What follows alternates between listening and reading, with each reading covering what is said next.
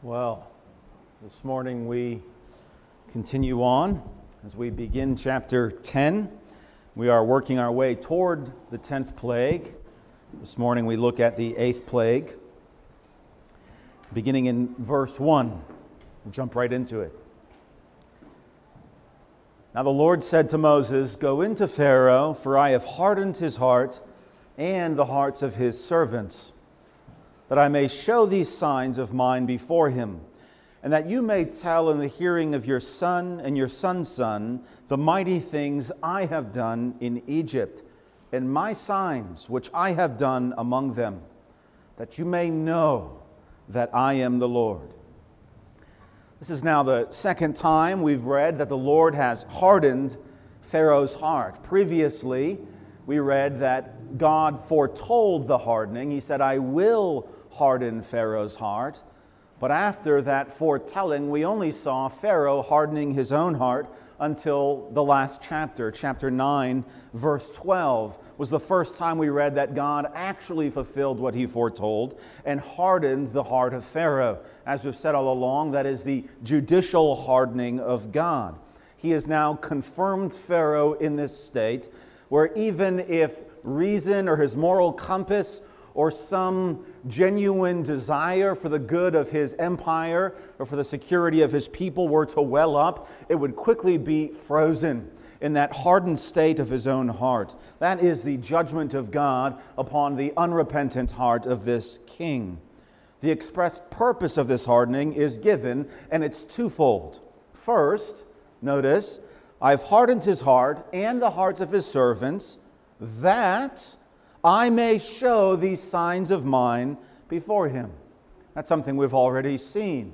That Pharaoh would see the signs and know that Yahweh is God. The second reason, however, is a new reason.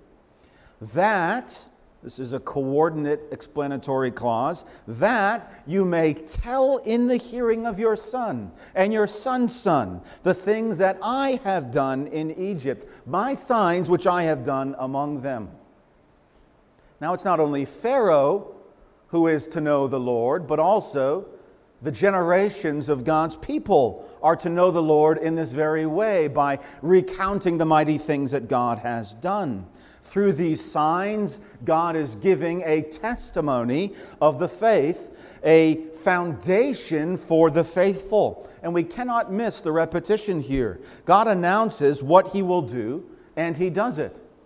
Again, even in this eighth plague, eight times over. God announces what he's going to do, and the next day, God does it. That is the foundation for the generations of God's people, a foundation of trusting that what the Lord has promised is what will come to pass. Therefore, whether it's tomorrow or many centuries from now, they must trust Yahweh. They must have faith in the sovereign King we have this phrase here the mighty things I have done in Egypt.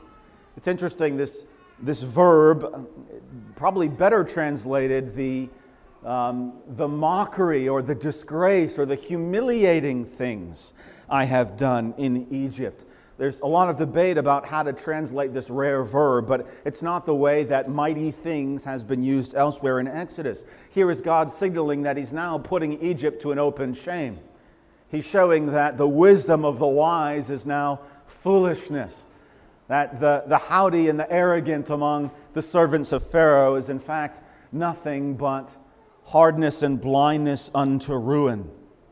The Lord is laying not only the foundation for the faithful, but He's also laying forth His judgment upon the wicked. All of this is to say, these plagues are bigger than Pharaoh. These plagues, these mighty signs, are bigger than Egypt, bigger than the next few generations of the Israelites. These are, of course, for all to behold, especially when we come to that climactic plague, the 10th plague, the loss of the firstborn son, and, the, and with it, the Passover.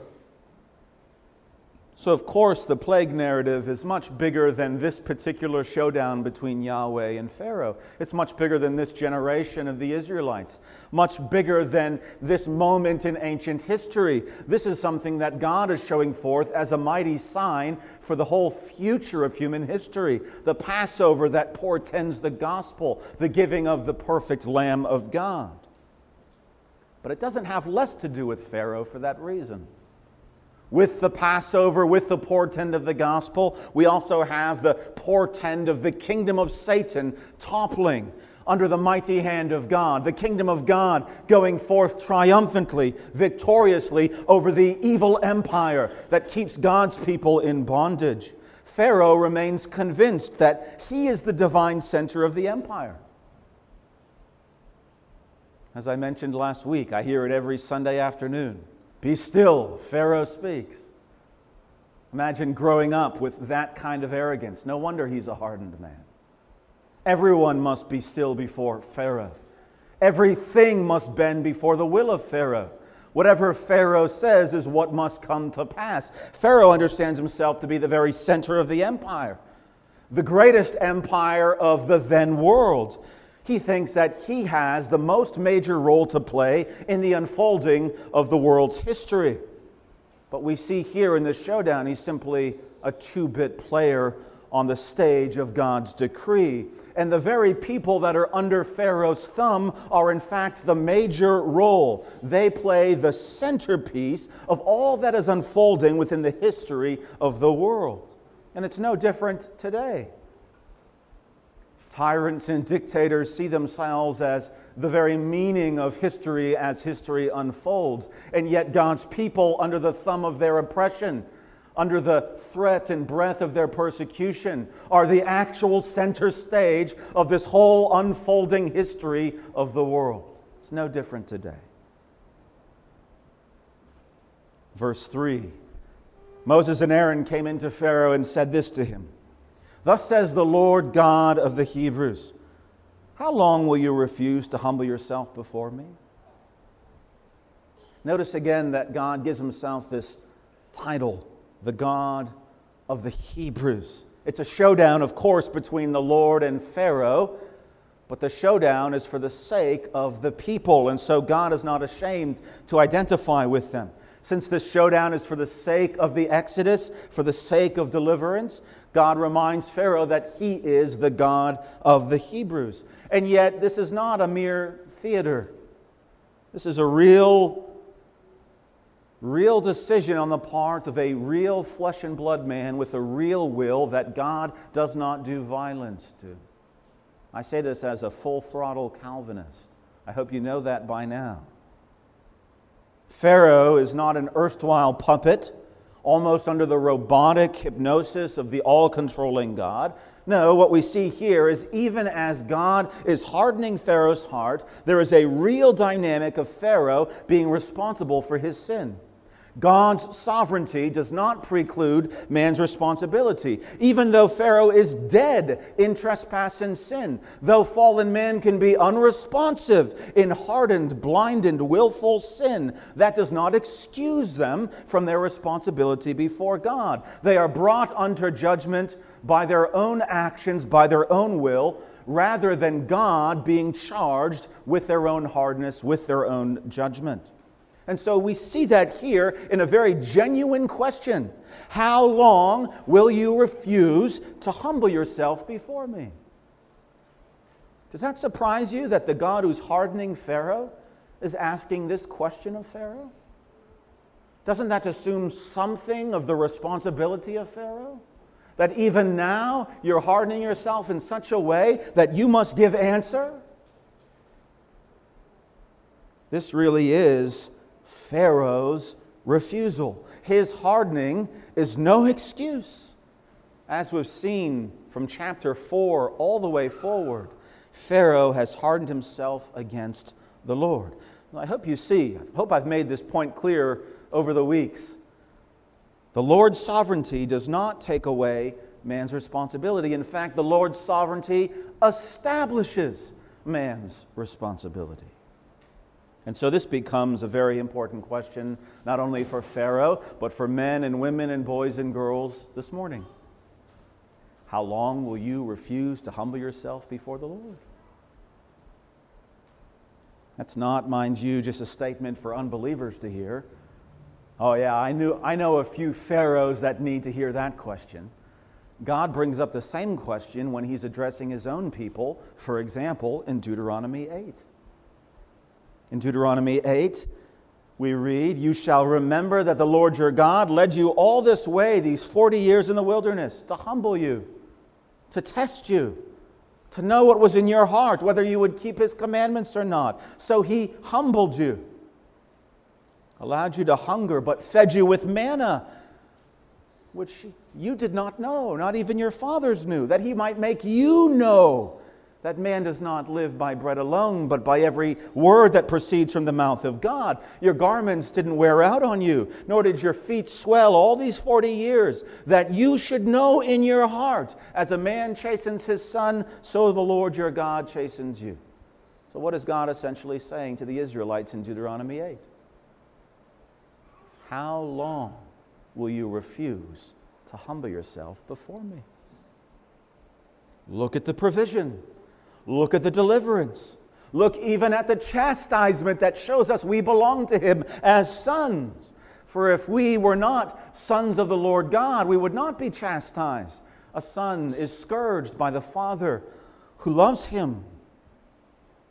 Well, Pharaoh certainly is chastised by God, and yet Pharaoh has no love for God. And so God gives Pharaoh this condition let my people go that they may serve me. That's the constant refrain of all of these chapters. Or else, if you refuse to let my people go, behold, tomorrow I will bring locusts into your territory, and they shall cover the face of the earth, so that no one will be able to see the earth.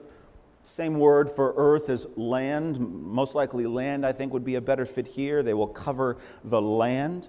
And they shall eat the residue of what is left, which remains to you from the hail. They shall eat of every tree which grows up for you out of the field.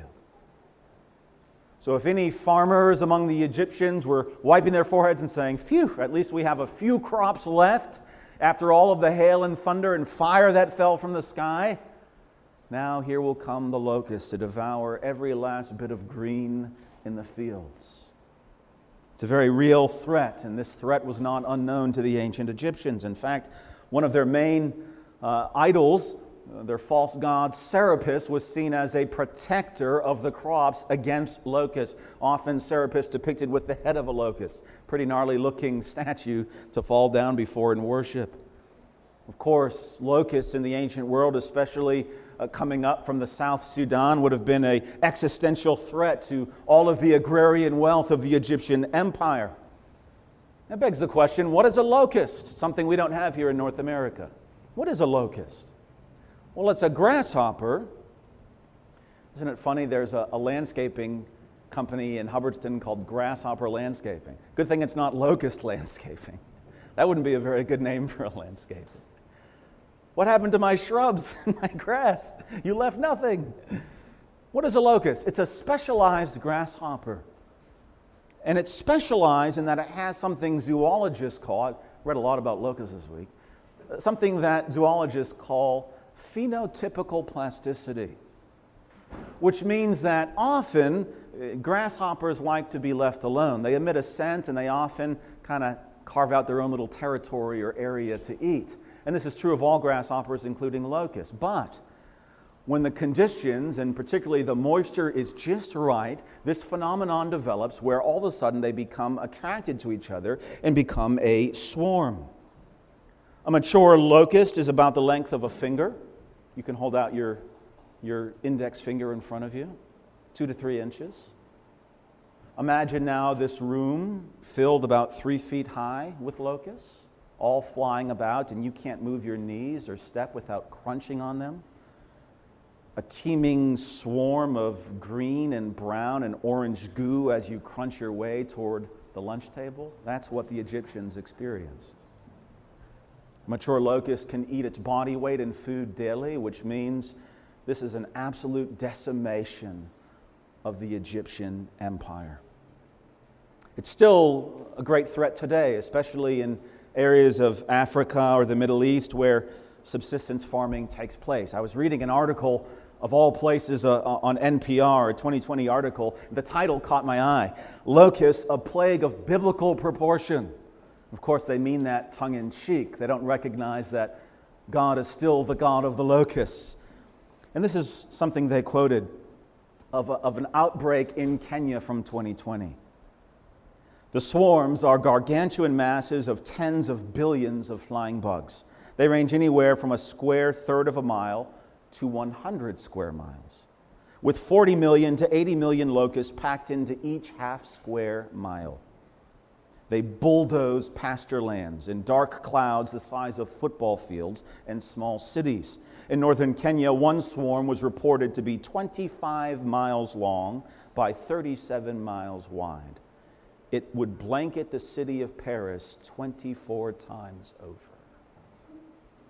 And that is a mild locust swarm compared to Exodus chapter 10. They shall fill your houses the houses of all your servants, the houses of all the Egyptians, which neither your fathers nor your fathers' fathers have ever seen. So, you Israelites, go tell your sons and your sons' sons what God is doing because the Egyptians' fathers and their fathers' fathers have never seen anything like it. Remember what we have talked about with these plagues. God brings forth judgment in the form of decreation. In creation, all is brought into proportion and order with man exercising dominion over all of the animal life. In judgment, God reverses that. Rather than man exercising dominion over creation, creation now begins to pressure and press upon man's dominion. By having one creature out of place, out of proportion, it brings creation into a state of collapse. Proverbs 3 9 and 10. Honor the Lord with your possessions, with the first fruits of all your increase, so that your barns will be filled with plenty and your vats overflow with new wine. The ancient Egyptians do not honor the Lord God, and so rather than their barns being filled with harvests, their barns and their houses are being filled with locusts. Verse 6 Moses turned and went out from Pharaoh. I love that. It's sort of a mic drop moment. Picture Moses sort of smirking as he's writing that line about himself. Moses turned and went out from Pharaoh. What happened to the man who said, I, I, can't speak? I stutter. Send someone else to speak for me. I can't go into Pharaoh. Look at him now. Look at him walk in, say, This is what God is doing if you don't let the people go, and then completely turn around and disregard him. No more curtsy be- before the French king with all the grace. If you ever seen that miniseries, John Adams, uh, when uh, he goes before uh, George III, and there's all of this protocol about how he must appear before the king. You can never turn your back to the king. He has to make several attempts to take steps back and then continue to bow until he's finally let out of the presence of the English king. Not so with Moses. He said what the Lord God has said, and he turns his back to the divine ruler of the Egyptian empire. Pharaoh's heart had been hardening all along, but you know what was happening to Moses' heart? It was softening.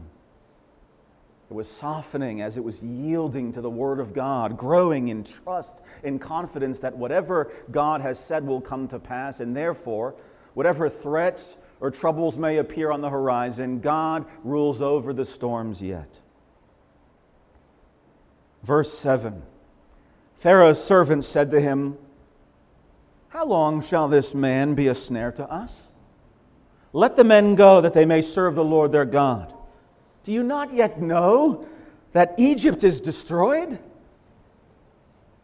The servants of Pharaoh are in an unfortunate position. They're trying to reason with a man who's bent on destroying his own empire and himself along with it. But we shouldn't feel too bad for them. As we read at the beginning of chapter 10, God was hardening Pharaoh's heart as well as his servants. We saw the same thing in chapter 9. When Pharaoh saw that the rain and the hail and the thunder had ceased, he sinned again and hardened his heart, and his servants did also. So the servants hardened their hearts, and here God confirms them judicially. He also hardens their heart.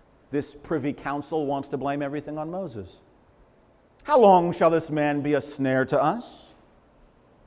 They'd like to blame it all on Moses.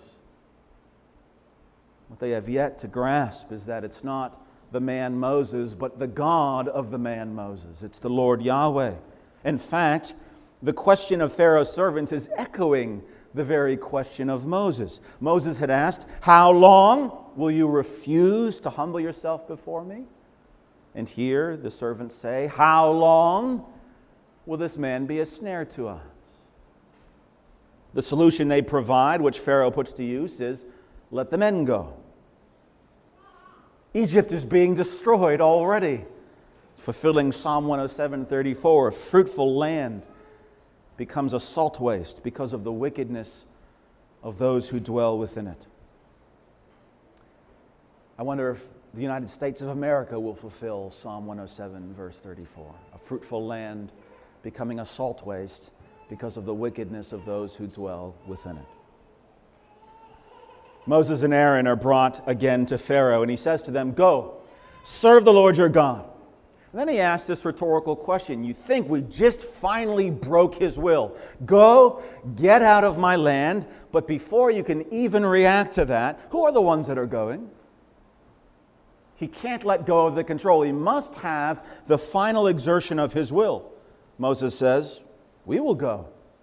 Our young, our old, with our sons and our daughters, with our flocks and our herds. If there's anything that's ever belonged to an Israelite, it's coming with us. There will be not even a piece of cloth or a crumb of bread that had anything to do with my people that will be left behind.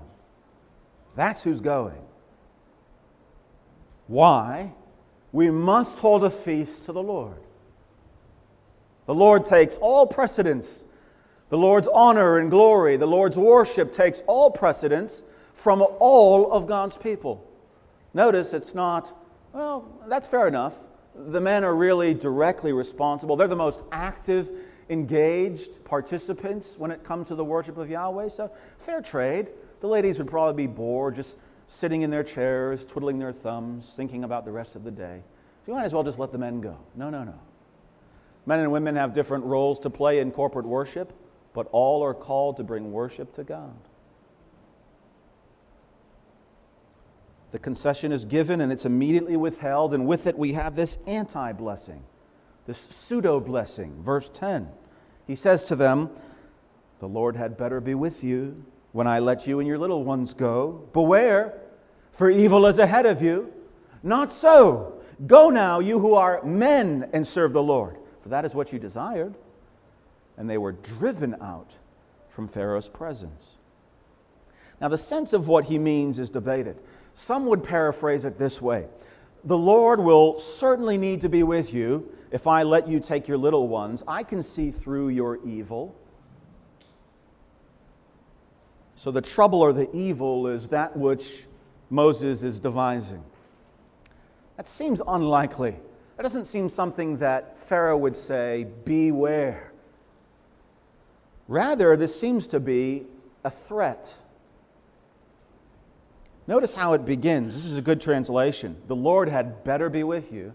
Does that sound like, like some, you know, I can see through your plan? No, it sounds like a threat. The Lord had better be with you. Evil is ahead of you. And what's the evil? The evil that I will do if you don't obey me.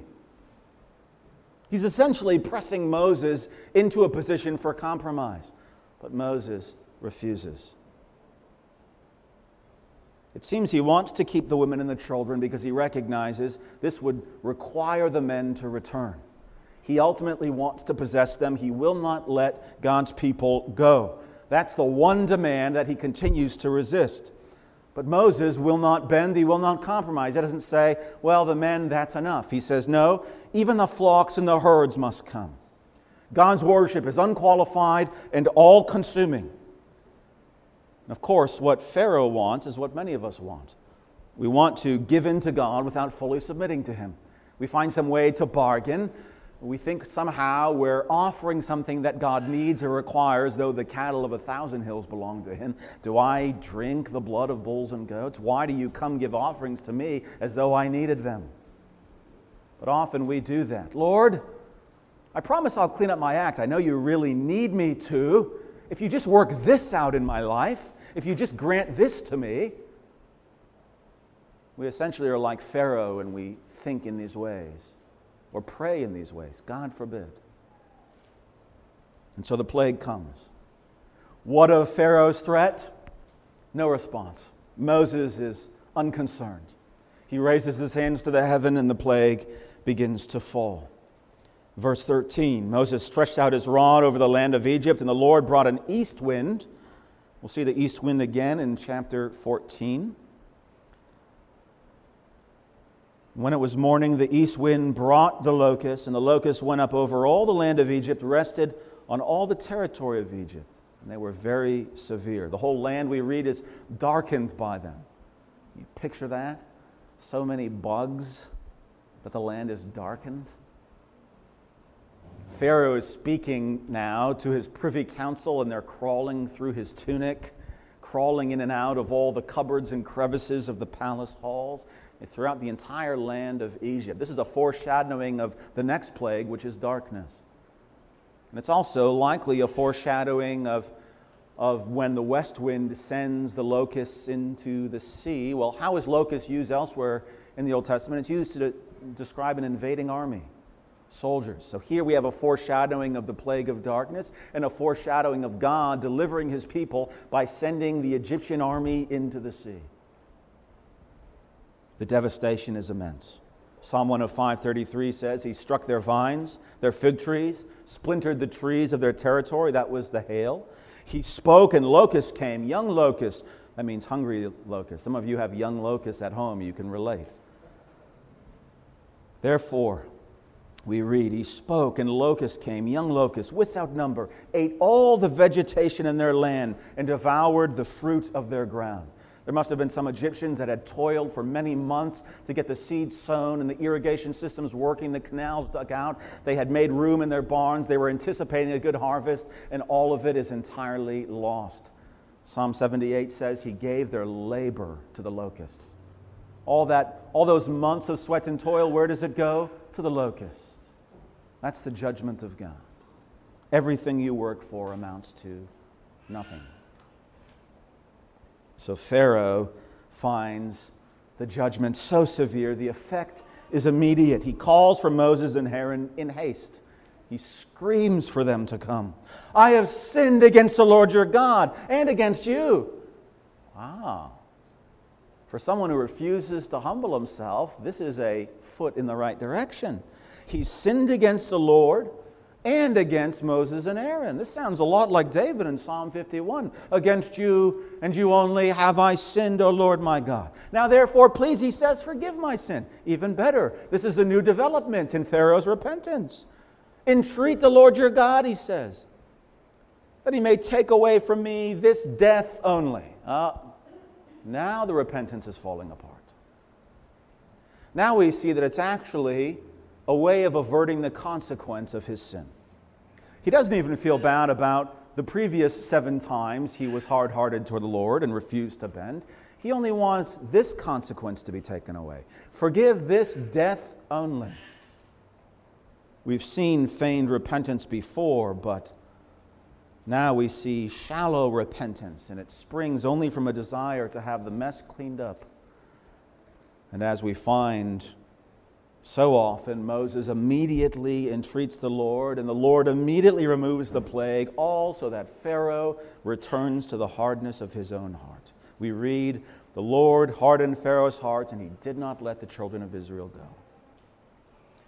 I love what the Scottish commentator John Urquhart has to say about this tragic outcome in verse 20. He says, As Christians, without the outward blessing, we need inward grace. If we wait upon the Lord, He will increase fear and zeal and tenderness of heart. But if we keep far from Him, we are reserving ourselves only for a heavy punishment. What does it look like to keep far from the Lord? Urquhart goes on to say. Instead of forsaking evil, we build upon God's readiness to forgive. And repentance itself becomes impossible because of our insincerity. And so he asks rhetorically Have we received no warnings which we've forgotten? Have we made no vows yet to be fulfilled? May the Lord keep us near to him. So that's the passage. What about application? I'd like to draw our attention back to verse 7. Verse 7 stood out to me as something that's worth elaborating by way of application. We read Pharaoh's servants said to him, How long shall this man be a snare to us?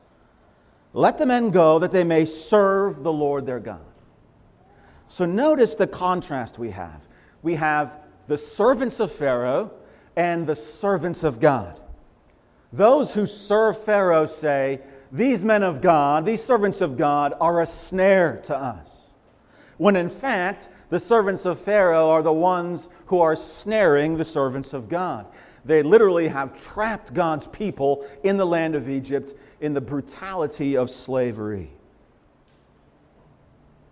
So, three points of application I would draw from verse 7 in the time we have left. We'll take it as a, a one long sentence in three points. So, first, serving the Lord will make us a snare. Serving the Lord will make us a snare. Secondly, therefore, we must serve the Lord as a snare. We must serve the Lord as a snare. Third, but ultimately, we shall never be put to shame we shall never be put to shame. So, serving the Lord will make us a snare, and so we must serve the Lord as a snare. But ultimately, we will never be put to shame. So, first, serving the Lord will make us a snare. To serve the Lord is to refuse to go along with the ways and the will of the world. That is essentially what's taking place every time Moses and Aaron stand before Pharaoh. They refuse to bend to the will of Pharaoh, they refuse to capitulate to the ways of the Egyptian empire. They remain true to the revelation of God. That is what it looks like to serve the Lord. And yet, serving the Lord makes us a snare. When we refuse to follow the ways of the world, when we refuse to carry out the will of the world, we will be vilified. And that's what we see in verse 7. How, how much longer will this man be a snare to us? Why is he a snare in the eyes of Pharaoh's servants? Because he refuses to follow the will of Pharaoh. He only follows the will of God. By the way, I mentioned this to, to, to some people on Wednesday. Best definition I've ever heard of what the Bible means by the world. We use that so often. It's part of our inherited Christianese. We say, oh, brother, walk not according to the world. Or, you know, I used to be a very worldly man before the Lord found me. I still am very worldly. Well, what does it mean to be worldly? David Wells has a great definition. He says, the Bible defines the world as that which makes righteousness look strange. That's a great definition. The Bible defines the world as that which makes righteousness look strange. When you live in such a way that you make God's will, God's righteous ways, look strange, you will be at first held in suspicion and at last vilified.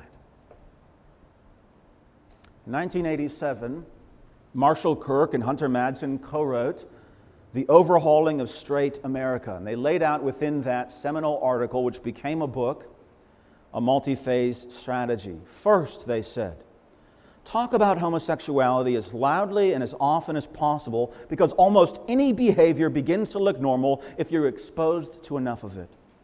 The way to benumb raw sensitivity about homosexuality is to have a lot of people talk a great deal about this subject in a neutral or at least supportive way.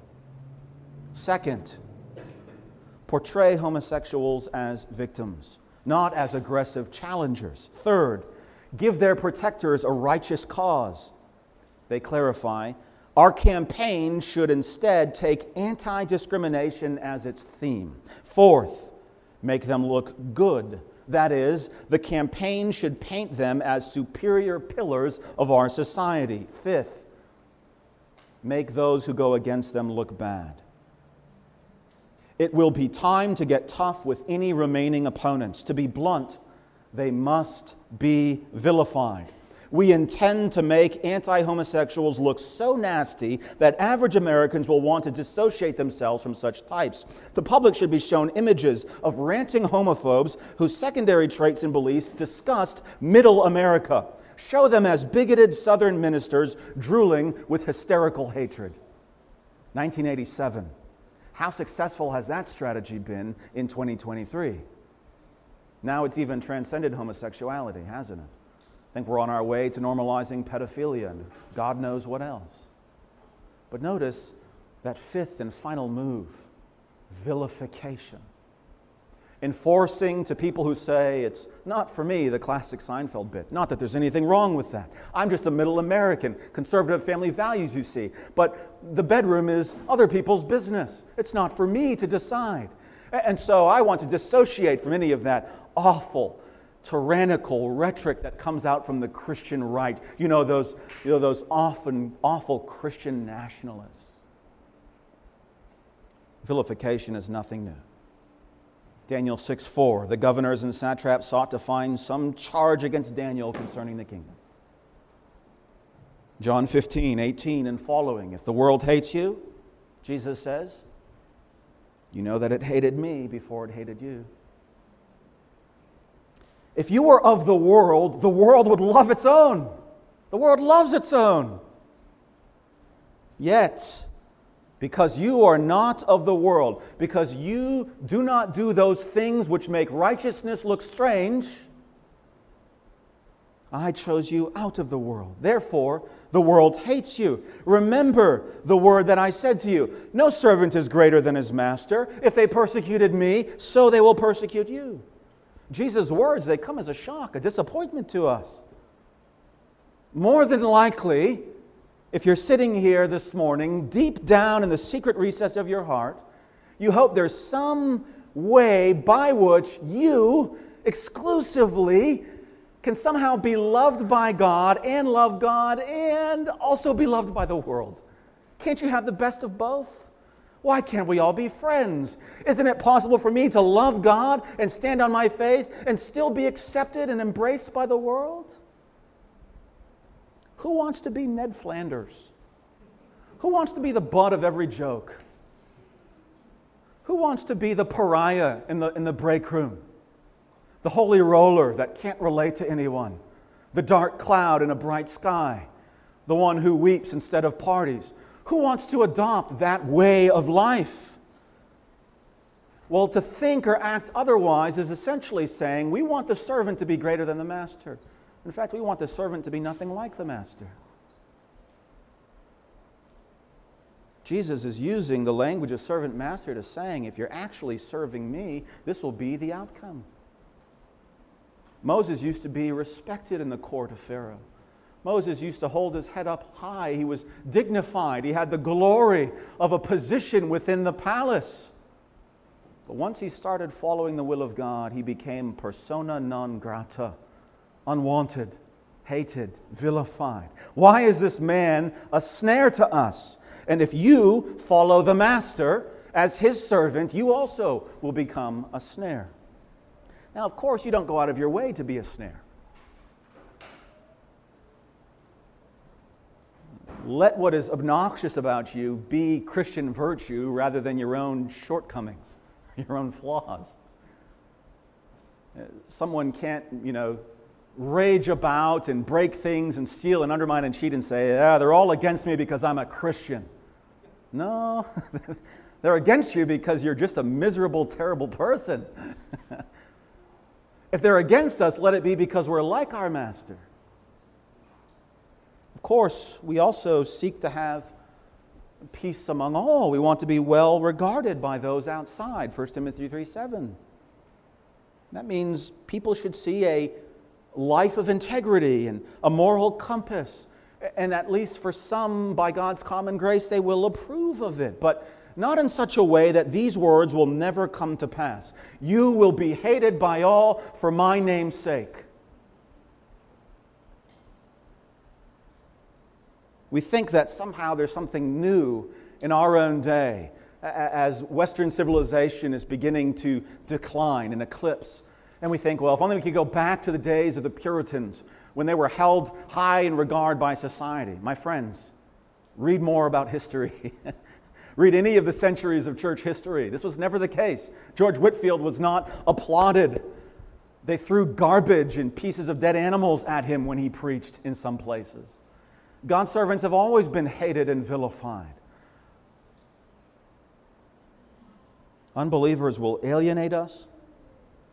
Unbelievers will make straw men, make false, baseless accusations. They will vilify us all at times because we're seeking to follow the Master. And in these ways, we become a snare to them. A snare to their own sense of what is right and good, a snare to their own guilty conscience, a snare to their vision of how to put the world to right. The, the Babylonian spirit is alive and well. The Bible says that this is the state of affairs in which we live. And so we seek to be at peace with all. And yet, in seeking to be at peace with all, we do not desire, we ought not to desire to be friends with the world. What does James 4 4 says? To be friends with the world is to be an enemy of God. I read this week, found a, a post on Quora, and the, and the title uh, was a question Why are Christians hated? Why are Christians hated? Let me read you a few of the responses. People don't hate Christians. People hate the hypocrisy of the people that profess to be Christian, but who act in very unchristlike ways. Another response Are you one of those annoying Christians who constantly forces the fact of your Christianity on people? You know, I'm a Christian, and even I find those people annoying. And you're also so homophobic, and that gets on people's nerves too. There's nothing wrong about spreading the gospel, but if you do it in a way that makes people want to hate you, then you need to change your approach. I'm British, and as such, I probably know more Christians than I'm aware of because religion here is pretty low key and it's never brought up in general conversation. I do not hate Christians from the UK or even from Europe in general because they don't scream their nonsense at me but the USA is out of step with the rest of the civilized world. Christians are okay. But in the USA, most so called Christians are dangerous, horrible freaks. And then last, in particular, most modern Christianity in the U.S., and to some extent in areas influenced by the U.S., has been taken over by some insane Victorian sect which promotes biblical literalism that's very much a modern idea, by the way. People in the past always knew that the Bible was metaphor. They deny science and they have a vitriolic hatred for any group that doesn't conform. Ooh, pot calling the kettle black. In its most extreme form, it is violently opposed to everything that Jesus himself stood for. But unfortunately, they have presence, and they've managed to convince the non Christian world that it is they and not the gentle vicars who run soup kitchens who are the authentic face of Christianity. So you get the picture, don't you? We don't hate Christians, we just hate Christians. we don't mind you as long as you don't spread the gospel. You don't try to point out people to people the ways that they're living in defiance against God. You, you just run soup kitchens and stay out of our way, out of our project, out of our vision, out of our religion. But we don't hate Christians. There's nothing new under the sun. This is what Christians have faced from the very beginning. I was reading this week a, a book by Christopher Hall called Living Wisely with the Church Fathers, recounting major emphases from uh, the early church. And he said this The Christian community was not only a threat to Roman social order and economic stability, Christians were also guilty of the crime of contumacia, that is, obstinacy. They were stubborn, unwilling to yield, unwilling to be reasonable. Pliny, the Roman senator writes to the Emperor Trajan. Whatever the nature of their admission, I'm convinced that their stubbornness, their obstinacy, ought not to go unpunished. And so we find this charge not only applied to the early Christians, but even to the martyrs who were put to death.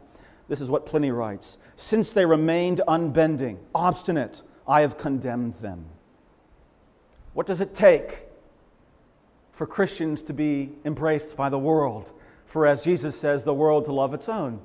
What does it take for Moses to no longer be a snare to the court of Pharaoh? Just a little compromise. Can't you bend just a little? Can't you just stay silent and just go in a corner? Just keep your religion to yourself? Why can't you bend? Don't you see you're threatening the very progress of our society? Sacrificing a pinch of incense on a pagan altar wasn't just a religious act, it was a political act. And it was only the Christians that refused to perform it. This is what Hall writes it was their stubborn exclusivity that endangered the others. If only they could show some tolerance, there's the key word, they might well be able to keep their faith without persecution. Just show some tolerance, you bigots, and then we'll let you have your faith in your private quarters.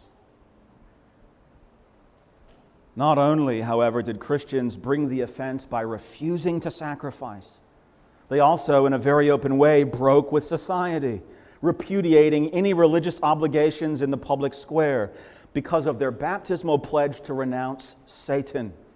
Therefore, Christians were hated by all because they were the scapegoat when anything went wrong.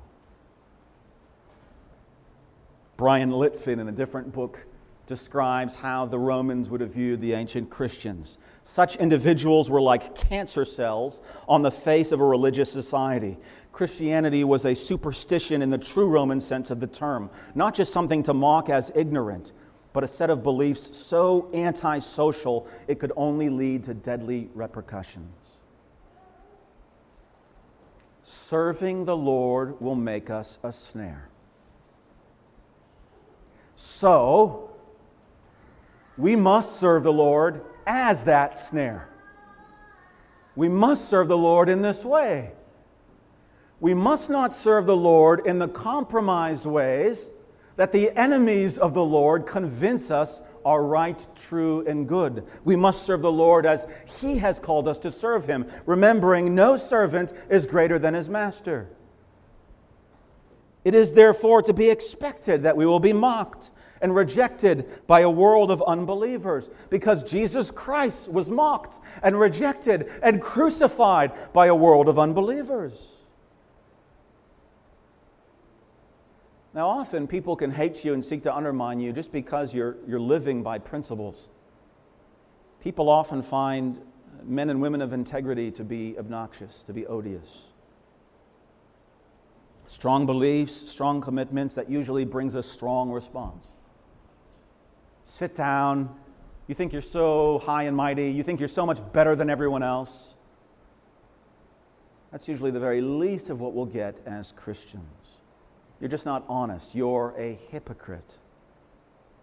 Where you show confidence, they feel more insecure and therefore more angry. Your contentment makes them feel jealous, maybe even confused. Sometimes people will lash out at you just because they don't like the reflection that you bring upon them. But if we never expect to have such enemies and we spend our entire lives trying to dance on eggshells in such a way that we never gain any opposition, we'll never be able to accept it for what it is and do good to them anyway. And that's really the key here. Don't align yourself, as my brother was reminding me yesterday with political conservatives that have a one millimeter thin glaze of Christianity over their politics. Because the one thing they cannot do is do the very thing that Christians must do, which is pray for those who persecute them, be merciful and gracious to those who spitefully use them, do good to, do, to those who do evil. Jesus knows the world's hostility. He experiences the mockery and the rejection, and he gives this command Love your enemies and do good. Lend without expecting anything in return, and your reward will be great. You will be sons of the Most High, for He is kind to the ungrateful and the evil. Be merciful, as your Father in heaven is merciful. Do you want to be like God? Do you want to be like the Lord Christ? Do good to those who hate you. Be kind to those who mock you. Go out of your way to bless those who revile you. As Charles Spurgeon quipped, kindness is our revenge. Kindness is our revenge. We cannot say we're being persecuted like our master, seeking to serve him and follow his will, if there's anything that comes from hate or returning an eye for an eye in our demeanor. Jesus never came full of hate, Jesus came full of grace and truth. What does Philippians 2 say? Who, when reviled, when reviled, reviled not. Did not return the hatred and the rejection and scorn as hatred, rejection, and scorn. At times, often just being reduced to being silent in the face of outlandish blasphemy. And that's how we are to walk. It makes us lean more on each other. Just like the ancient church, these little holy huddles have greater significance than we can imagine. Of course, living in God's ways and not the ways of the world makes righteousness look strange. So you must be integrated into a community that normalizes righteousness and makes sinful, godless ways of living look strange.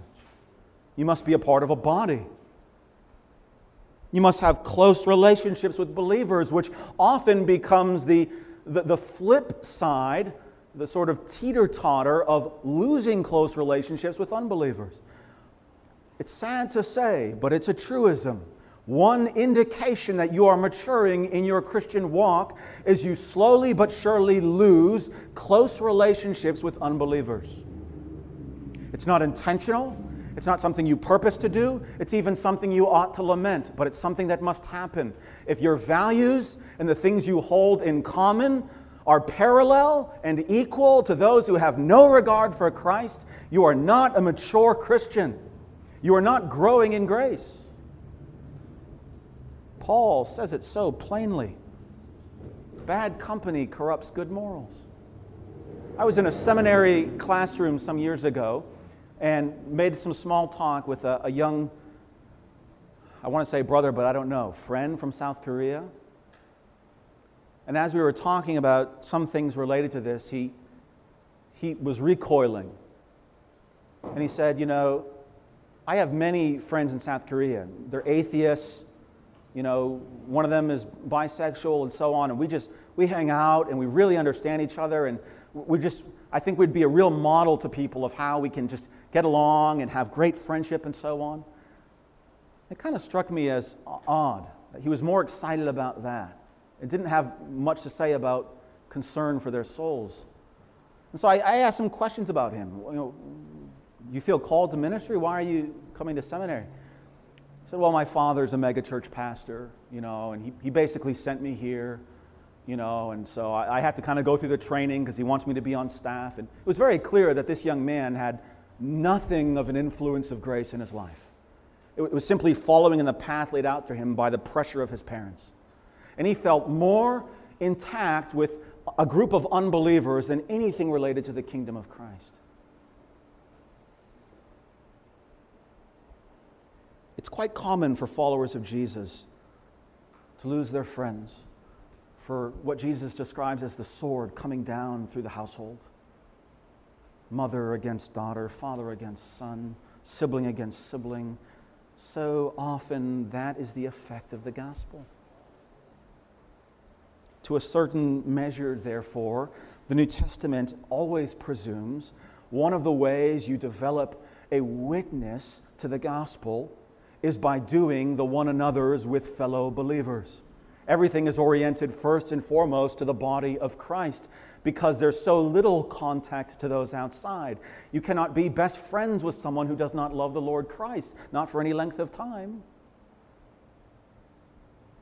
And so it's the selfless love for each other that becomes the salt, the light, the witness, the testimony, the attractant, the, the perfume of life to those who are perishing. Can I, I'll, I'll be quick with this, but I want to read this very quickly. It's an excerpt from a prayer letter that the Western China Presbytery sent on behalf of the Early Rain Church. You mentioned months ago Wang Yi, who's still under um, arrest and, and, in confinement in China as a result of preaching the gospel in the kingdom of Christ. And the Presbytery, of which his church was a founding church, sent this circular letter to all the member churches. I'm just going to read a few excerpts we appeal to the churches of God to join in this spiritual battle. This was in 2018 after the church had been raided and, and almost all of the elders had been dragged away, some under house arrest, others confined and not heard of. And there was already a plan into place about who among the remnant of the church would continue on.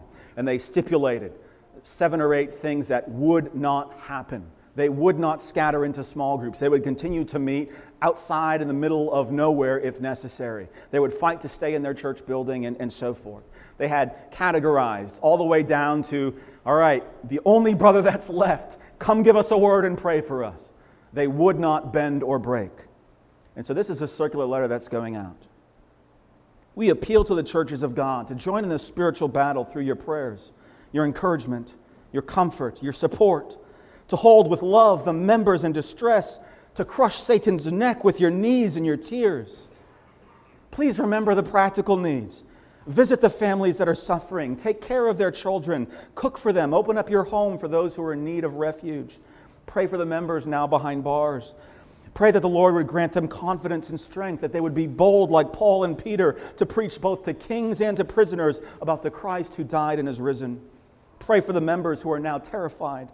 For those who have been released but are still being monitored, may the Lord keep them, whether free or bound, from losing any heart, so that they can testify to the true, the trustworthy, the glorious gospel before family, neighbors, law enforcement. Pray for every church member of Early Rain Covenant Church, and pray also for the police officers and all of the local leaders who have been involved in this attack. Pray the Lord would give them mercy and reveal the mystery of the gospel to them through the sufferings of our brothers and sisters. May the Lord call some from among them that they would know the true ruler, the Lord Jesus Christ, and pray through the storm that the Lord's church would be set as a city on a hill, firmly built on the rock, a lamp on a stand shining light into darkness. Amen.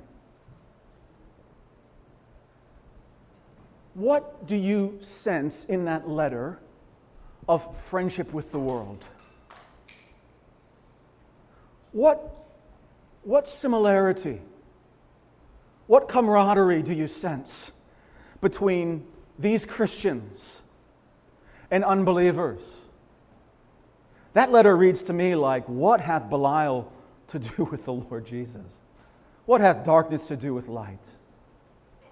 If you would not be unequally yoked in marriage, don't be un- unequally yoked in friendship either. Of course, you maintain the relationships, as Paul says in 1 Corinthians 9. You do whatever you can for the sake of the gospel, but you ought to know every relationship is a two way street. And often the well wishing, maybe I'll bring them to the Lord, runs in the opposite direction. Paul says there in 1 Corinthians 9, matter of fact, I do all things for the sake of the gospel so that I might be a partaker of it. Paul's having to remind himself I've been bought by this gospel. I'm secured in this gospel. I owe everything to Christ because of the gospel. He's not using 1 Corinthians 9 as a way to just keep up with appearances on a Sunday and then live like the world for the rest of the week. That might pass muster in the United States of America. It might even pass muster here. If you were in Early Rain Covenant Church, they would never allow you into membership. Serving the Lord will make us a snare. So we must serve the Lord as a snare. But ultimately, we will never be put to shame. Ultimately, we will never be put to shame. Like our Savior like Paul the Apostle, following in his path, says, we're put to an open shame. If we're following the will of our Master, if we're seeking to do his will, not being filled with any terror of the ways of the world around us, we will be put to an open shame as well. The days are coming, as we can see so clearly from the trajectory of our culture, where the things that were once em- embraced are now hated, where things that are good are evil and things that are evil are now declared good. And we, as we're often told, are on the wrong side of history. Get out of the way of the progress of the Babel that we are building. But we are those who fear the word of the Lord. We are those, God help us, like Moses, who refuse to compromise even one jot or tittle of the word of the Lord. We will not stay in a corner. We will not just smile and run a soup kitchen. We will be those who live out and declare the gospel, clinging to one another as brothers and sisters of this gospel, which is like a treasure hidden within our jars of clay. That is what is attractive. That is what is winsome. Winsomeness is not watered down theology and speaking out of both sides of the mouth. Winsomeness is being salt and light in the midst of spoil and darkness. And that means we must be serving the Lord as a snare, trusting we will never be put to shame. Charles Simeon says this of those who fear the word of the Lord Happy are you if you tremble at the word of God. You have no reason to tremble at anything else. So what? You're the pariah. So what? You're isolated, alienated, mocked. You have nothing to tremble at. Happy are you. You can look at death with complacency. You can look into hell itself without any terror. You're screened under the shadow of the wings of your Redeemer, so don't envy their liberty. Don't envy their thoughtlessness. Don't let their revilings ever deter you from your path because the time is coming when God will appear to their shame and to your joy. The great reversal, which corresponds to our eternal bliss, living a life in the shame and mockery of following after the way of our Master, leads to never experiencing shame again. But if we in any way are ashamed of Him now, he will be ashamed of us when he returns. In Joel chapter 2, which Peter is preaching from at Pentecost, in the verses immediately preceding to that, and I close with this, he says, Be glad, you children of Zion. Rejoice in the Lord your God. He has given you the former rain faithfully and he will cause the rain to come down for you. That's the early rain, or like early rain covenant church. The early rain and the latter rain. The threshing floors will be full of wheat. The vats will overflow with new wine and oil. I will restore to you the years that the swarming locust has eaten, the crawling locust, the consuming locust, the chewing locust, the great army which I sent among you. You shall now eat in plenty and be satisfied, and praise the name of the Lord your God. He has dealt wondrously with you, and my people shall never be put to shame. Then you shall know that I am in the midst of Israel. I am the Lord your God, and there is no other. My people shall never be put to shame. Let's pray.